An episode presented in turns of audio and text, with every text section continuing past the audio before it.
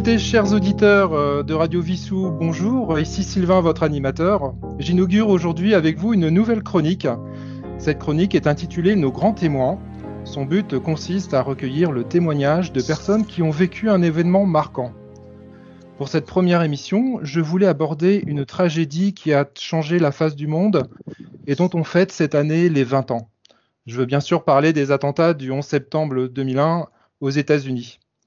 Pour cela, j'ai l'honneur d'accueillir en duplex, à la fois de Paris mais également de Québec, deux journalistes radio qui ont vécu à leur manière cet événement et ses conséquences historiques. Mon premier invité est journaliste à France Info. Il est passé par France Musique, France Inter et France Info. Vous l'entendez actuellement régulièrement euh, tous les, tous les midis de, dans le douze quatorze de France Info en semaine. Et il a également été euh, correspondant, journaliste correspondant aux U S A à partir de deux mille treize. Je veux parler de Frédéric Carbonne. Frédéric, bonjour. Bonjour. Mon second animateur euh, s'appelle Stéphane Gass. Il, est, il a été également journaliste à, au Canada, à Radio-Canada et dans des réseaux privés. Stéphane Gass, bonjour.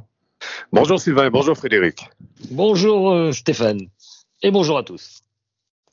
Alors donc le onze septembre deux mille un, pour mémoire, dix-neuf terroristes répartis dans quatre avions provoquaient le chaos au-dessus des États-Unis en détournant donc ces avions et en percutant donc les tours du World Trade Center à New York.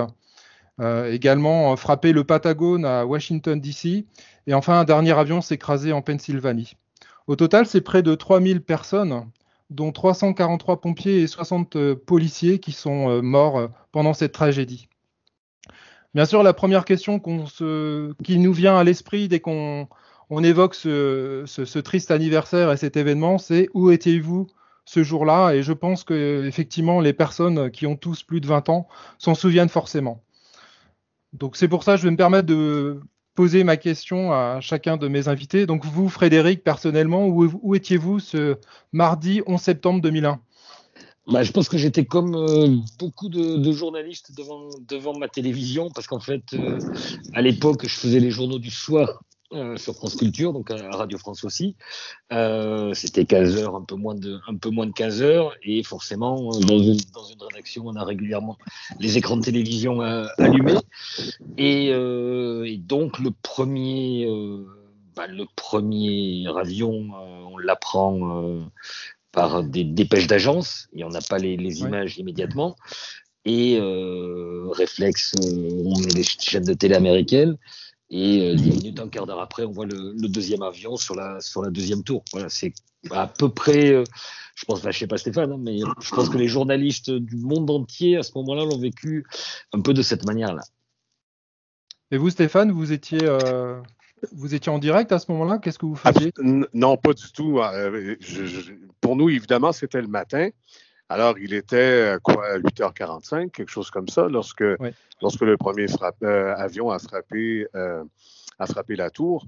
Et ben, je, je le dis avec le sourire, il n'y a absolument rien de drôle là-dedans, sauf que il faut savoir que, bon, à l'époque, moi, j'étais un père monoparental à la maison et un de mes enfants était, était malade ce matin-là. Alors, un peu comme Frédéric le raconte, j'avais la télé qui était allumée, mais c'était pour regarder Bob l'éponge. Effectivement. Donc, je n'ai pas été témoin, je n'ai pas vu. Euh, mais là, évidemment, dans, dans les minutes qui ont suivi, mon patron euh, m'a téléphoné pour me dire, écoute, tu as vu ce qui se passe? Il euh, y a un avion qui a heurté une tour à New York. Euh, t'es, bon, tu étais là euh, il n'y a pas longtemps. Peux-tu nous appeler pour... Juste comme un avion. Euh, j'étais un peu incrédule. Je ne pouvais pas croire que quelque chose comme ça s'était produit.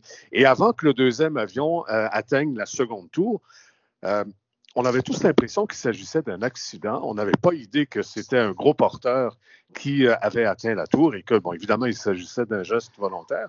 Alors, on avait l'impression qu'il s'agissait d'un accident. J'avais couvert, comme journaliste, un, un accident un peu fortuit, un aviateur ici au Québec qui oui. euh, avait atteint une tour de transmission euh, et ça s'était ben, évidemment mal terminé pour lui. Oui. Euh, bon, alors, vous voyez, c'était un peu dans, dans cette optique-là qu'on m'appelle D'accord. pour me dire, peux-tu euh, commencer à regarder ça?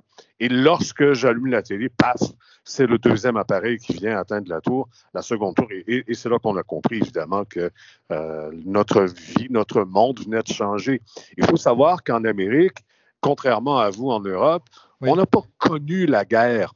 On ne sait pas ce que c'est. On n'a jamais idée de, on n'a jamais eu idée, même nos parents, même nos grands-parents, de oui. ce qu'un bombardement voulait dire, ce qu'une attaque voulait dire. On l'a lu, on l'a vu à la télé, dans les livres, mais on n'a jamais vécu ça. C'était la première fois que l'Amérique était frappée. C'était la première fois que l'Amérique était attaquée. Et honnêtement, on ne savait pas comment réagir. C'était, c'était vraiment un, un sentiment d'incrédulité, mais en même temps de totale impuissance. On ne savait absolument pas dans quoi on embarquait. D'accord. Mmh. D'autant plus que, alors, il y avait un événement précédent, mais c'était pas sur le sol euh, américain proprement dit, quoique c'est sol américain. C'est là, on pense tous à l'attaque de Pearl Harbor en, oui. en quarante et un, mais c'était euh, effectivement c'était au, au large du Pacifique et c'était pas le, le même impact, on va dire.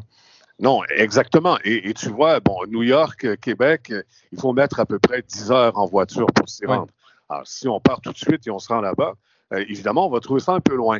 Mais je, je vous assure, messieurs, cette journée-là, New York s'est grandement approchée de chez nous. On avait l'impression que nous, on, on était tout juste à côté et que c'était notre voisin, notre ami, qui s'était, c'est, ce qui est le cas bien sûr, mais, euh, mais littéralement, on avait l'impression que ça s'était produit à, à, à quelques kilomètres seulement de chez nous. Et le sentiment de peur que ça engendre, quand je vous dis qu'on n'avait pas idée de ce que ça signifiait, ce type d'attaque-là, le, le sentiment de peur nous a atteints très rapidement, et, et dans la population, moi je me suis retrouvé à, à l'antenne très rapidement, oui. et, et je, je présume que vous faites ça aussi en Europe, on, on, on a fait des euh, tribunes téléphoniques, l'idée étant de, de dire aux gens, téléphonez-nous et racontez-nous ce que, ce que vous voyez, avez-vous parlé à des gens là-bas, puis tu sais, on essaie de, de, de, de, de, de petit truc euh, communautaire là, pour que tout le monde euh, parle et, et raconte son histoire. Et, les, et le sentiment de peur était absolument palpable. Les gens nous téléphonaient et étaient presque, dans certains cas, paniqués par ce qui était en train de se produire, puisqu'on croyait à ce moment-là, lorsque le trafic aérien a été stoppé et que les avions ont été détournés vers le Canada, vers le essentiellement, Canada, oui. essentiellement vers Terre-Neuve, qui est quand même mmh. assez loin de chez nous, mais on avait l'impression que ça pouvait arriver ici. Alors on s'est mis soudainement à regarder tous nos immeubles en hauteur en se disant, est-ce que c'est dans celui-là qu'il y a un avion qui va, euh, qui va, euh, mmh. qui va aller s'écraser? Mmh. C'était complètement fou. D'accord. Et euh, Frédéric, justement... C'était, c'était, oui. pas, c'était pas la même... C'était le même sentiment de, de sidération oui. euh, absolue, la même, la même idée de, de proximité. D'ailleurs, je crois que la, la une du Monde le lendemain, c'était « Nous sommes tous américains ». Donc voilà, le, le, oui. cette proximité-là, oui. Je pense pas qu'il y ait eu la, la, le même degré de peur. Ça peut être chez nous dans quelques heures aussi. La, la peur du terrorisme, bien sûr, elle, elle est... Elle existait déjà et le terrorisme avait frappé, avait oui. frappé en France. Mais le, le côté que vous avez dû vivre effectivement au Québec, euh, euh, juste frontalier avec les États-Unis, euh, bien entendu, je ne pense pas qu'il y ait eu cette, cet aspect-là. Euh, cet aspect-là en France. Il euh, y a eu, ouais. euh, y a eu oui, sidération et proximité euh, immédiate. Et, et c'est, c'est, c'est peut-être complètement stupide, mais moi peut-être la... la La chose, mais vingt ans après, hein, le oui. truc qui me reste dans la rétine, autant les premières images qu'on voit, c'est le, le, le bleu du ciel de New York. Alors, oui. il, y a, il, y a, oui. il, y a, il y a cette fumée immédiatement, il y a le, il y a, euh, bah, le halo orange autour, de, autour des tours, mais ce, ce, le, le bleu du ciel ce jour-là, c'est un truc, parce qu'on l'a... Enfin, voilà, il, c'était, c'était, assez, c'était euh, assez hallucinant, c'est un truc qui, est complètement, qui, est, qui me reste complètement dans la rétine. Quoi, la, la, la qualité du, du, du, du lever du jour à New York ce jour-là. Mais euh, en France, justement... Ouais.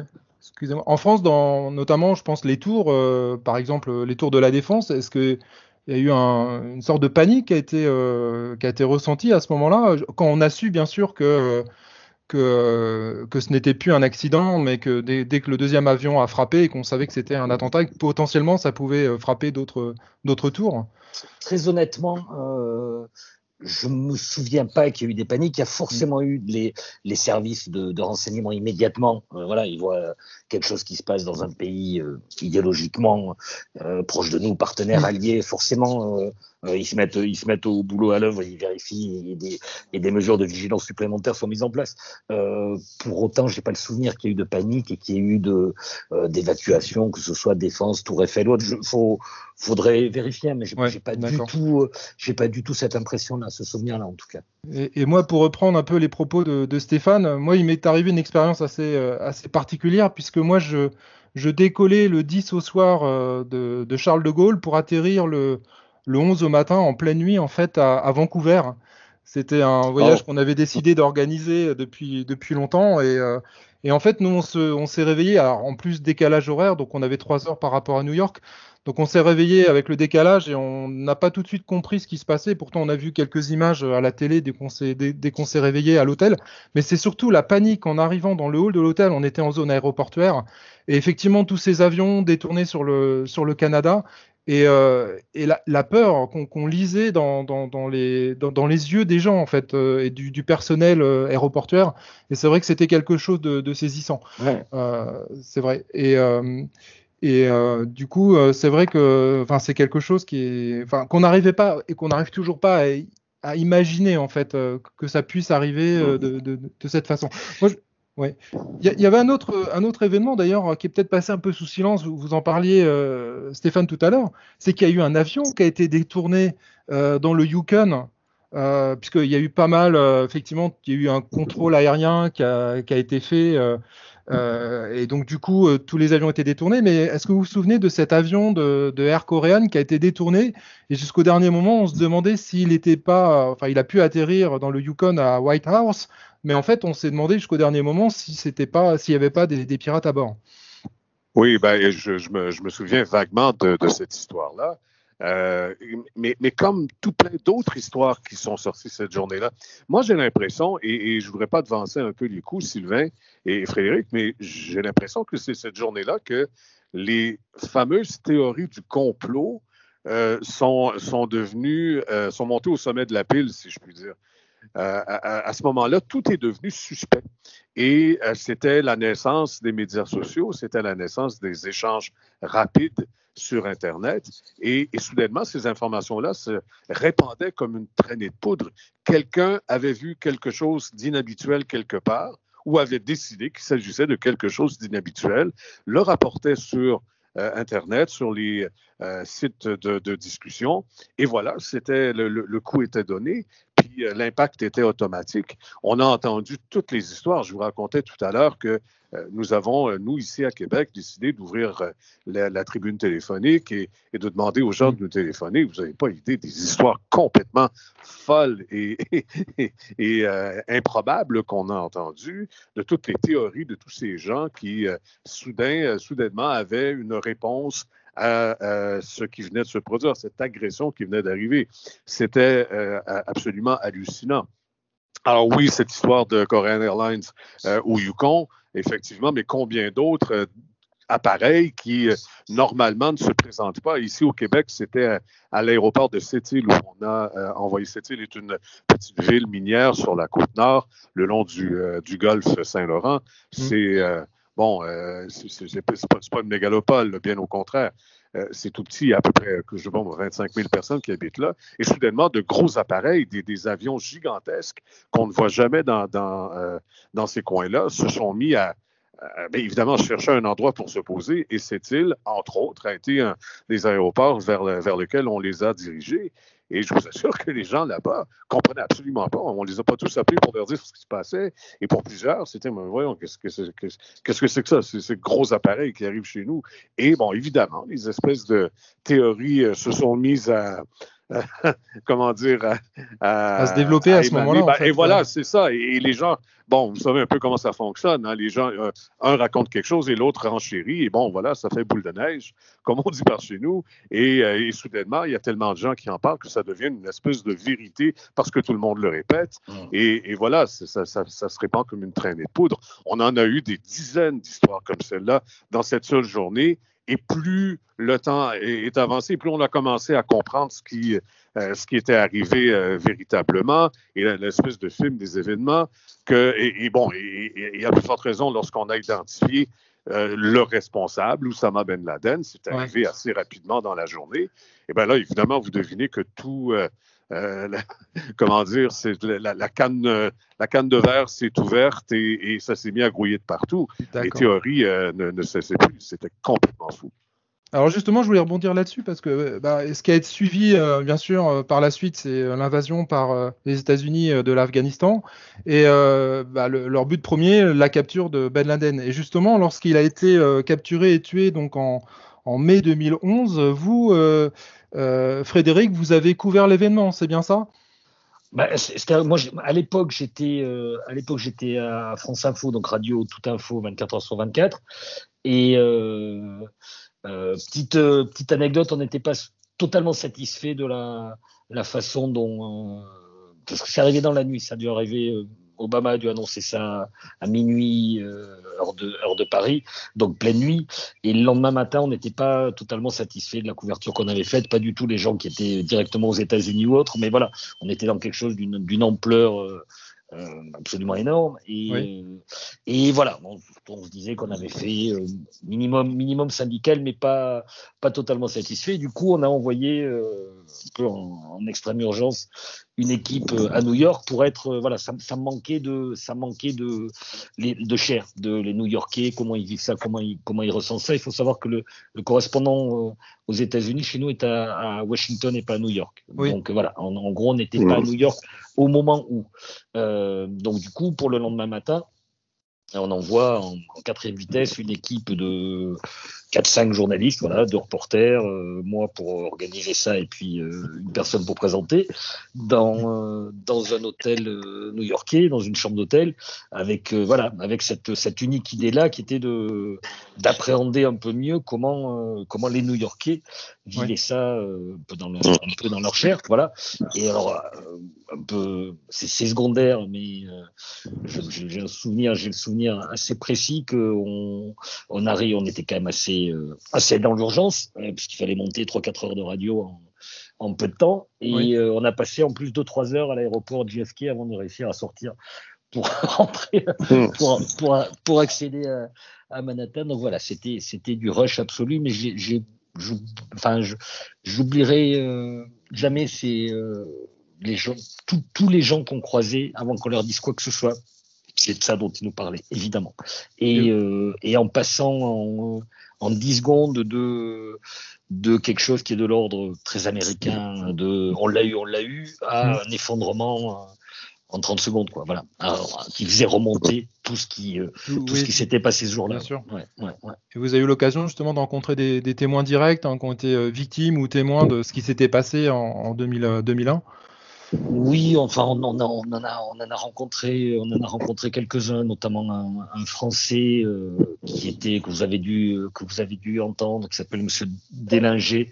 Oui, euh, oui, oui, tout à fait. On l'a entendu est, d'ailleurs euh, récemment. Voilà, qui est, euh, qui était. Euh, qui avait une, une petite boîte, une petite société qui commençait à, d'ailleurs à se monter euh, dans, une des, dans une des tours, je crois la tour nord, la première qui a été frappée, et qui, euh, qui a été bah, plus, que, plus que témoin. Il était, euh, il, enfin, était dedans, voilà, ouais. il, était, il était dedans, il a réussi un peu par euh, miracle à sortir, et il a perdu connaissance au moment où il était dans la rue, au moment où bah, tout le fracas de la première tour qui, euh, qui s'effondre, mais il est, euh, il est revenu à New York, il est resté à New York, il, a, il continue à bosser là-bas, et c'est très important pour lui, hein, très très important. D'accord. Donc, suite à ces événements, malheureusement, euh, l'Europe n'a pas non plus été épargnée, hein, puisque, et on, on s'en souvient en ce moment, puisqu'on on est en train justement de démarrer le, le, pro, le grand procès, hein, l'énorme procès qui va durer plus de neuf mois euh, à Paris, donc euh, les attentats de les attentats de deux mille quinze. Donc c'est vrai qu'en deux mille quinze, donc euh, on a eu deux attaques, hein, Charlie Hebdo et l'hypercachère euh, début janvier, le sept janvier, et euh, les attentats des terrasses et euh, du Bataclan et du Stade de France le, le, le treize novembre. Donc vous, justement, à ce moment-là, euh, deux mille quinze, vous, Frédéric, vous étiez euh, correspondant permanent pour France Info. Ouais, moi je enfin euh, France Info, France Inter, toutes les chaînes de Radio France. Oui, moi j'ai moi j'ai vécu que ce soit euh, que ce soit Charlie Hebdo euh, euh, ou euh, ou les attentats du treize novembre en étant aux États-Unis, oui, en étant aux États-Unis. Ouais. Ouais. Et vous, Stéphane, comment, vous, comment ça a été perçu d'ailleurs euh, c'est, c'est cette vague d'attentats en, en, en France euh, euh, et en Europe aussi, hein, parce que j'ai, j'ai de mémoire, et moi j'y étais d'ailleurs euh, en deux mille, euh, deux mille dix-sept, euh, il y a eu un, une attaque à Londres. Euh, co- comment ça, ça a été ressenti par les, par les Canadiens? Ben, avec, euh, encore là, avec terreur et avec effroi, euh, parce qu'on avait toujours l'impression qu'un jour ce serait notre tour. Euh, sans, sans faire de sinistre jeu de mots, on, on, on croyait que il y avait, c'était, on était entré dans une forme de spirale et qu'à un moment donné, invariablement, ce serait nous euh, qui euh, à Lyon euh, être être la cible de ces de ces euh, de ces attaques. Euh, bon, vous savez ici qu'au Québec, euh, somme toute, on, on a une petite population et au plan stratégique, on est relativement insignifiant. Et, et je le dis en tout respect, bon, euh, on n'a pas évidemment la même importance que les États-Unis ou que la France. Euh, peuvent avoir au, au plan international en termes d'influence et en termes de, de pouvoir. Le Québec est une province d'un pays très grand, mais encore là, qui n'a pas euh, l'importance stratégique euh, de, de, des grands de ce monde. Euh, mais tout de même, on est le voisin. on oui. est le voisin euh, collé sur, euh, sur la plus grande puissance au monde. Alors, on devient à ce moment-là une cible. Euh, vous savez comme moi, par exemple, que tout le nord-est des États-Unis, une partie même de, de New York, euh, est alimenté en électricité par ce qu'on produit ici au Québec. Euh, nous, a, nous sommes les champions du monde, nous sommes la batterie verte euh, de, de l'Amérique. Alors, euh, c'est l'hydroélectricité ici, ces oui. rivières qui ont été euh, harnachées euh, pour... Euh, le, on, on a aménagé des barrages gigantesques et euh, on produit de l'électricité propre euh, à petit prix qu'on exporte. Et euh, bon, voilà, c'est, c'est quelque chose d'important. Mais vous imaginez aussi que la taille de ces structures fait en sorte que euh, s'il arrive quelque chose, euh, évidemment, c'est, c'est la catastrophe. Je prends euh, l'exemple de, du barrage euh, majeur qui est le plus près de nous, qui s'appelle Manic cinq. Alors, si vous regardez sur une carte, Manic cinq est installé au nord du fleuve Saint-Laurent, à quelques centaines de kilomètres. Euh, c'est relativement proche. Manic cinq est un réservoir d'eau euh, hallucinant. Je vous explique rapidement. Euh, on harnache une rivière, on installe un barrage. Mm. Évidemment, ça, ça, le volume d'eau devient euh, hallucinant et on le laisse passer dans des turbines, ce qui produit l'électricité. Or, vous imaginez que si euh, quelqu'un a pour dessein, par exemple, de, d'aller écraser un avion sur le barrage, ou euh, ouais. de bombarder ou n'importe quoi, le dégât serait gigantesque. On aurait une, un tsunami ici même à Québec à plusieurs centaines de kilomètres. Alors, ouais. vous imaginez, et, et, et ça plongerait une, une large partie de l'Amérique dans le noir. Alors, on devenait à ce moment-là, et ces événements-là nous ont fait comprendre que nous pouvions aussi être une cible. Alors, je vous disais tout à l'heure qu'en deux mille un, lorsque la tragédie est survenue, on a eu peur. On a eu peur parce que, bon, il y avait des avions chez nous, les avions frappent les tours. Tu sais, par syllogisme, on s'est dit, voilà, ce sera à notre tour à un moment donné. Mais ensuite, lorsqu'on a compris qu'il s'agissait de frappes stratégiques, soit dans des pays à grande influence, comme la France, comme l'Angleterre, comme les États-Unis, euh, ou encore que ça se faisait pour avoir un effet sur soit l'économie mmh. ou sur, euh, comment dire, sur le, le, le, la sécurité euh, des gens et des alliés. Et c'est là qu'on s'est dit, mon Dieu, ben, peut-être que nous, euh, on, on ne sera pas atteints parce qu'on on, on est perçu comme étant une menace pour ces gens-là, mais on le sera par, de, de manière collatérale parce que nous sommes des alliés et ouais. parce que nous sommes les propres voisins des États-Unis. Ça a engendré ça, euh, comme le, le, les, bon, les, les attentats euh, de, de Paris, euh, horribles, euh, effrayants, nous ont rappelé que chez nous aussi, ce genre de choses-là pouvait se produire. Malheureusement, vous savez comme moi qu'il y a eu une fusillade ici dans... J'allais y venir justement, c'est que ça a provoqué quand même, un, ça a pu provoquer chez certains... Alors, Euh, ce sont des actions individuelles, hein, j'imagine, mais absolument. Un sentiment de, de, de, enfin de, d'anti, euh, anti-musulman, en fait, puisque euh, par définition, donc, euh, et justement, vous, vous alliez en, en parler, vous parliez sûrement des, des, enfin, de l'attentat qui a lieu à la mosquée de Québec en, en deux mille dix-sept. Hein. Voilà, alors c'est, c'est le jour où effectivement, ça nous a, ça nous a atteint, frappé de plein fouet, et euh, on a tous été complètement éberlués de ce qui s'est produit, parce que Québec est une ville, somme toute, euh, et Sylvain, bon, euh, vous êtes venu à quelques reprises ici, je pense que vous avez une assez bonne connaissance de, de ce qu'est Québec. C'est une ville paisible, euh, les gens sont sympathiques, on, euh, c'est, c'est, c'est très, très, euh, entre guillemets, pure laine, mais il y a tout de même une certaine communauté internationale qui est installée ouais. ici, et les relations sont absolument amicales et cordiales. Les gens sont euh, très, très bien intégrés dans, dans la vie de Québec et, et tout va très bien, Madame la Marquise. Ça ne pouvait pas arriver chez nous. Bon, c'est l'œuvre d'un fou, d'un déréglé, oui. d'un, d'un, mais, mais tout de même qui a très certainement été habité puis influencé par tout ce qui a pu se passer ailleurs. Et, et par et, les réseaux sociaux aussi, et c'est ce que vous disiez probablement, tout à l'heure. Hein, ouais. Probablement, tu sais, les, les, les espèces de théories qui se sont mises à fuser de partout, ben évidemment, ça finit par avoir son effet sur ces, ces, ces gens qui ont des, des, des enjeux importants de santé mentale particulièrement, et avec les résultats tragiques que ça donne. Donc, si on, on, on parle de notre boule de neige du, du onze septembre deux mille un et, et on la roule comme ça, ben on arrive malheureusement à des effets collatéraux horribles qui frappent des populations qui n'ont pourtant rien à voir avec, euh, avec les événements initiaux. Mmh. Et, et, et j'ai un souvenir aussi, euh, quand j'étais correspondant aux États-Unis, vous vous en souvenez sans doute, Stéphane, ce qui s'était passé au Parlement d'Ottawa. Justement, oui. dans les, dans les euh, boules de neige et théories et euh, raccourcis voilà. rapidement faits. Euh, je ne sais pas si vous vous souvenez, il y avait eu euh, un, euh, ben, une attaque du, du Parlement d'Ottawa, un, un type euh, isolé qui était, qui était rentré. Moi, à l'époque, j'étais euh, correspondant à Washington, donc départ immédiat pour, pour Ottawa. Et oui. euh, très vite, je ne sais plus qui était le premier ministre de l'époque. C'était Stephen Harper. C'était Harper, c'était, c'était avant Trudeau. C'était Monsieur Harper qui était le premier ministre. Harper, voilà. Qui avait immédiatement dit terrorisme islamiste. C'était, ah oui. euh, ça avait été euh, immédiatement... Et, et, et tristement, Frédéric, c'était, c'était tristement le cas. Euh, le, le gars s'appelait... Euh, ben, enfin, le, son surnom était Zéaf. C'était un francophone euh, du Québec, là, de, de, dans, dans ce qu'il y a de plus euh, traditionnel pur laine, mais euh, influencé par... Euh, Je, je, je ne sais trop quoi, sans doute un peu l'accès, évidemment, oui, à toutes ces après, théories. On, on, on, on s'était rendu compte aussi assez vite, euh, un, qu'il était totalement, totalement isolé, qu'il ne répondait à aucune, à, à, aucun ordre quelconque, et qu'il y avait avant tout un désordre psychique et mental énorme chez ce, chez ce type-là. Moi, je me souviens être, être allé, euh, il était, il logeait dans un... un shelter, une espèce de, d'abri pour, oui. euh, pour des personnes très, euh, qui vivaient à la rue ou très, mmh. très, très démunies, mais pas loin, à cinq cents mètres, un kilomètre du, du, euh, du Parlement d'Ottawa. Et là, Absolument. on a discuté avec euh, bah, des gens qui euh, bah, le connaissaient, vivaient avec lui, voilà. Et on s'était rendu compte que voilà, il y, y avait quelque chose de l'ordre. Enfin, c'est souvent, on l'a appris depuis quand on a euh, baptisé tout ça loup isolé, avec euh, je ne sais pas si c'est le, si c'est un bon terme, en tout cas c'est l'image qui ressort tout le temps. Ouais. Moi, c'est la, la première fois que cette espèce de mélange de, d'endoctrinement euh, religieux et aussi, voire surtout, de désordre mental complet, on voilà. avait un exemple assez, assez tragique. Bah, tragique et chimiquement pur, quoi.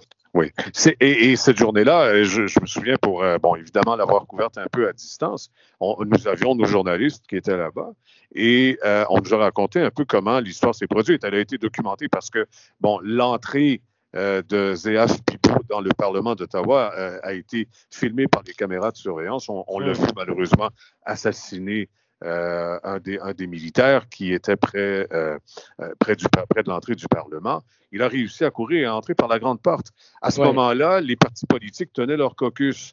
Alors, c'est, c'est bon, euh, dans, dans notre réalité politique, euh, les, les partis politiques ont des députés euh, qui se réunissent à chaque semaine pour discuter stratégie. Le Parti conservateur du Canada était au pouvoir à ce moment-là. Stephen Harper était le premier ministre. Et M. Harper rencontrait ses députés dans la première pièce à l'entrée du Parlement, là où Bibeau est arrivé. Alors, lorsqu'il y a eu des coups de feu et que les, gardes, les, les gardiens ont répliqué, alors, on a compris à ce moment-là que le premier ministre était en danger. Il a fallu le cacher dans un placard à balai. Ah oui, et c'est pas, et c'est pas une blague, là. C'est pas ouais. une blague. Il y, avait un, il y avait un petit placard et on a installé Stephen Harper là-dedans. Quelqu'un s'est placé devant en protection. Et c'était ça, la protection du premier ministre du Canada à ce moment-là. Ça nous a fait réaliser à quel point nous n'étions absolument pas prêts. Nous n'avions Tout pas euh, saisi le message. Nous n'avions pas, euh, à ce moment-là, collectivement, comprenez-moi bien, mm. euh, compris que nous pouvions aussi être une cible. Qu'il s'agisse d'un fou ou de quelqu'un de mieux organisé, nous pouvions être une cible. On a démantelé toutes sortes d'autres projets euh, complètement, euh, com- complètement effrayants euh, d'attentats potentiels sur, sur le premier ministre du Canada par la suite. Mais celui-là a été l'espèce de coup de semonce qui nous a fait comprendre qu'il fallait absolument augmenter la sécurité autour du premier ministre. Sinon, ben, nous pourrions é- éventuellement euh, et tristement faire l'histoire de la pire des manières. Donc du coup, pour, en conclusion, on peut dire qu'on est loin encore aujourd'hui d'imaginer, euh, vingt ans après, toutes les conséquences euh, qu'a pu avoir un tel événement. Et quand on dit que cet événement a été euh, un point tournant, un déclencheur et euh, a profondément euh, changé l'humanité, on en subit encore aujourd'hui euh, les conséquences. C'est vrai. Ah ben on, on vit un douze septembre euh, qui, se, qui dure longtemps, quoi. C'est ça, non, mais, en fait. Non, non, non, bien dit. Non, non, mais on, on, est, on, est, on, on, on est effectivement dans... Après, euh, voilà, on, et ce qu'on se dit là montre qu'on, a, qu'on apprend aussi, qu'on... Euh, Euh, vivre avec, c'est évidemment qu'il ne faut jamais se résoudre à vivre avec, euh, avec ce, le terrorisme, mais, mais c'est, on, on apprend aussi à vivre avec ce type de, de menace euh, en le faisant euh, de la façon euh, bah, la plus efficace, en essayant d'être le, le plus efficace possible, mais euh, voilà, en, en sachant aussi, ça nous rappelle à tous que quelle que soit la bulle dans laquelle on vit, ouais. et une, une, une grande ville, une métropole, une mégalopole peut aussi être à sa façon une, une bulle, euh, ouais. voilà, c'est, c'est, c'est assez banal ce que je dis là, mais on, on est dans un, dans un vaste monde où il ne sert à rien euh, euh, par des théories de complot d'essayer d'expliquer euh, tout et n'importe quoi de, de façon, euh, de façon euh, stupide. Mais, euh, mais où, euh, oui, on est dans quelque chose où euh, les, les, les, les échos et ce qui, se, ce qui se passe ailleurs, et tous les, si ça peut apprendre aussi à nos dirigeants euh, que bah, tous les actes qu'on mène aujourd'hui, euh, bah, dans cinq ans, dix ans, quinze ans, ils peuvent avoir euh, un impact, ou peuvent être utilisés, ou peuvent provoquer ci ou là. Je, je pense évidemment à l'invasion de l'Irak en deux mille trois. Enfin, ouais. Voilà, tout, tout ça sont des choses qui... Euh, euh, c'est, c'est, c'est, c'est ça peut-être peut-être la, la, première, euh, la première leçon et, où, euh, et le, la chose qui, qu'on, qu'on vit encore et qu'on va vivre encore longtemps, c'est, c'est ça, c'est apprendre cette globalité-là qui est peut-être un peu effrayant parce que jamais on comprendra totalement, euh, mais, mais voilà, on, on est là-dedans et, et euh, cette innocence-là était totalement perdue après le onze septembre, bien entendu. Bien entendu. D'accord. Bah écoutez, je vous remercie à tous les deux euh, chaleureusement de, d'avoir participé à cette euh, première chronique et d'avoir apporté votre expérience euh, en tant que journaliste. Euh, et j'espère euh, qu'on aura peut-être euh, l'occasion euh, sur d'autres sujets de redébattre ensemble si vous le voulez bien. Bah avec, avec grand plaisir, je vais laisser le dernier mot à Stéphane, mais dire que j'étais super content bah, de faire cette première-là avec lui parce qu'il se trouve que mes, mes premiers pas en radio, je les ai faits au Canada. Ah, formidable, à quel endroit ? pas, pas au Québec, que je connais un peu, mais euh, juste à côté, euh, Nouveau-Brunswick, euh, Île-du-Prince-Édouard, dans les... Dans avec, les, les Aca- avec les Acadiens. Exactement, dans les communautés voilà. acadiennes, en tant que coopérant français là-bas, quand je sortais de l'école de journalisme. Ah, la, première fois, la première fois qu'on m'a mis devant un micro, c'était, euh, c'était pendant quatre heures dans ces émissions dont vous parliez, où j'avais jamais fait de radio, et euh, de, d'alternance de musique et de on prend des auditeurs. Et moi, avec mon accent français, euh, en plus accent du sud-ouest, un peu, et euh, bah, des auditeurs où j'arrivais, et je... voilà, euh, c'était extrêmement formateur. C'était extrêmement formateur et formidable. Ah ben Frédéric, revenez, on a besoin de vous là. Oh ben j'y suis de temps en temps, j'y suis de temps en temps, mais pour le plaisir. Vous n'avez pas du tout besoin de moi. Vous passez ah très bah... bien de moi, mais je suis ravi quand j'y viens. On a très hâte de retourner se voir aussi. Hein. Je, je, je, je pense. Bah oui, hâte je de pense pouvoir reprendre l'avion. Ça du bien. Oui, sans, et sans aller faire, découvrir votre pays magnifique. Sans voilà. faire deux semaines de quarantaine avant d'arriver. Ouais. Exactement. Ouais. Très bien. Allez, messieurs. Je vous remercie et puis chers auditeurs donc de Radio Vissou, je vous dis à très bientôt pour une nouvelle chronique. Au revoir.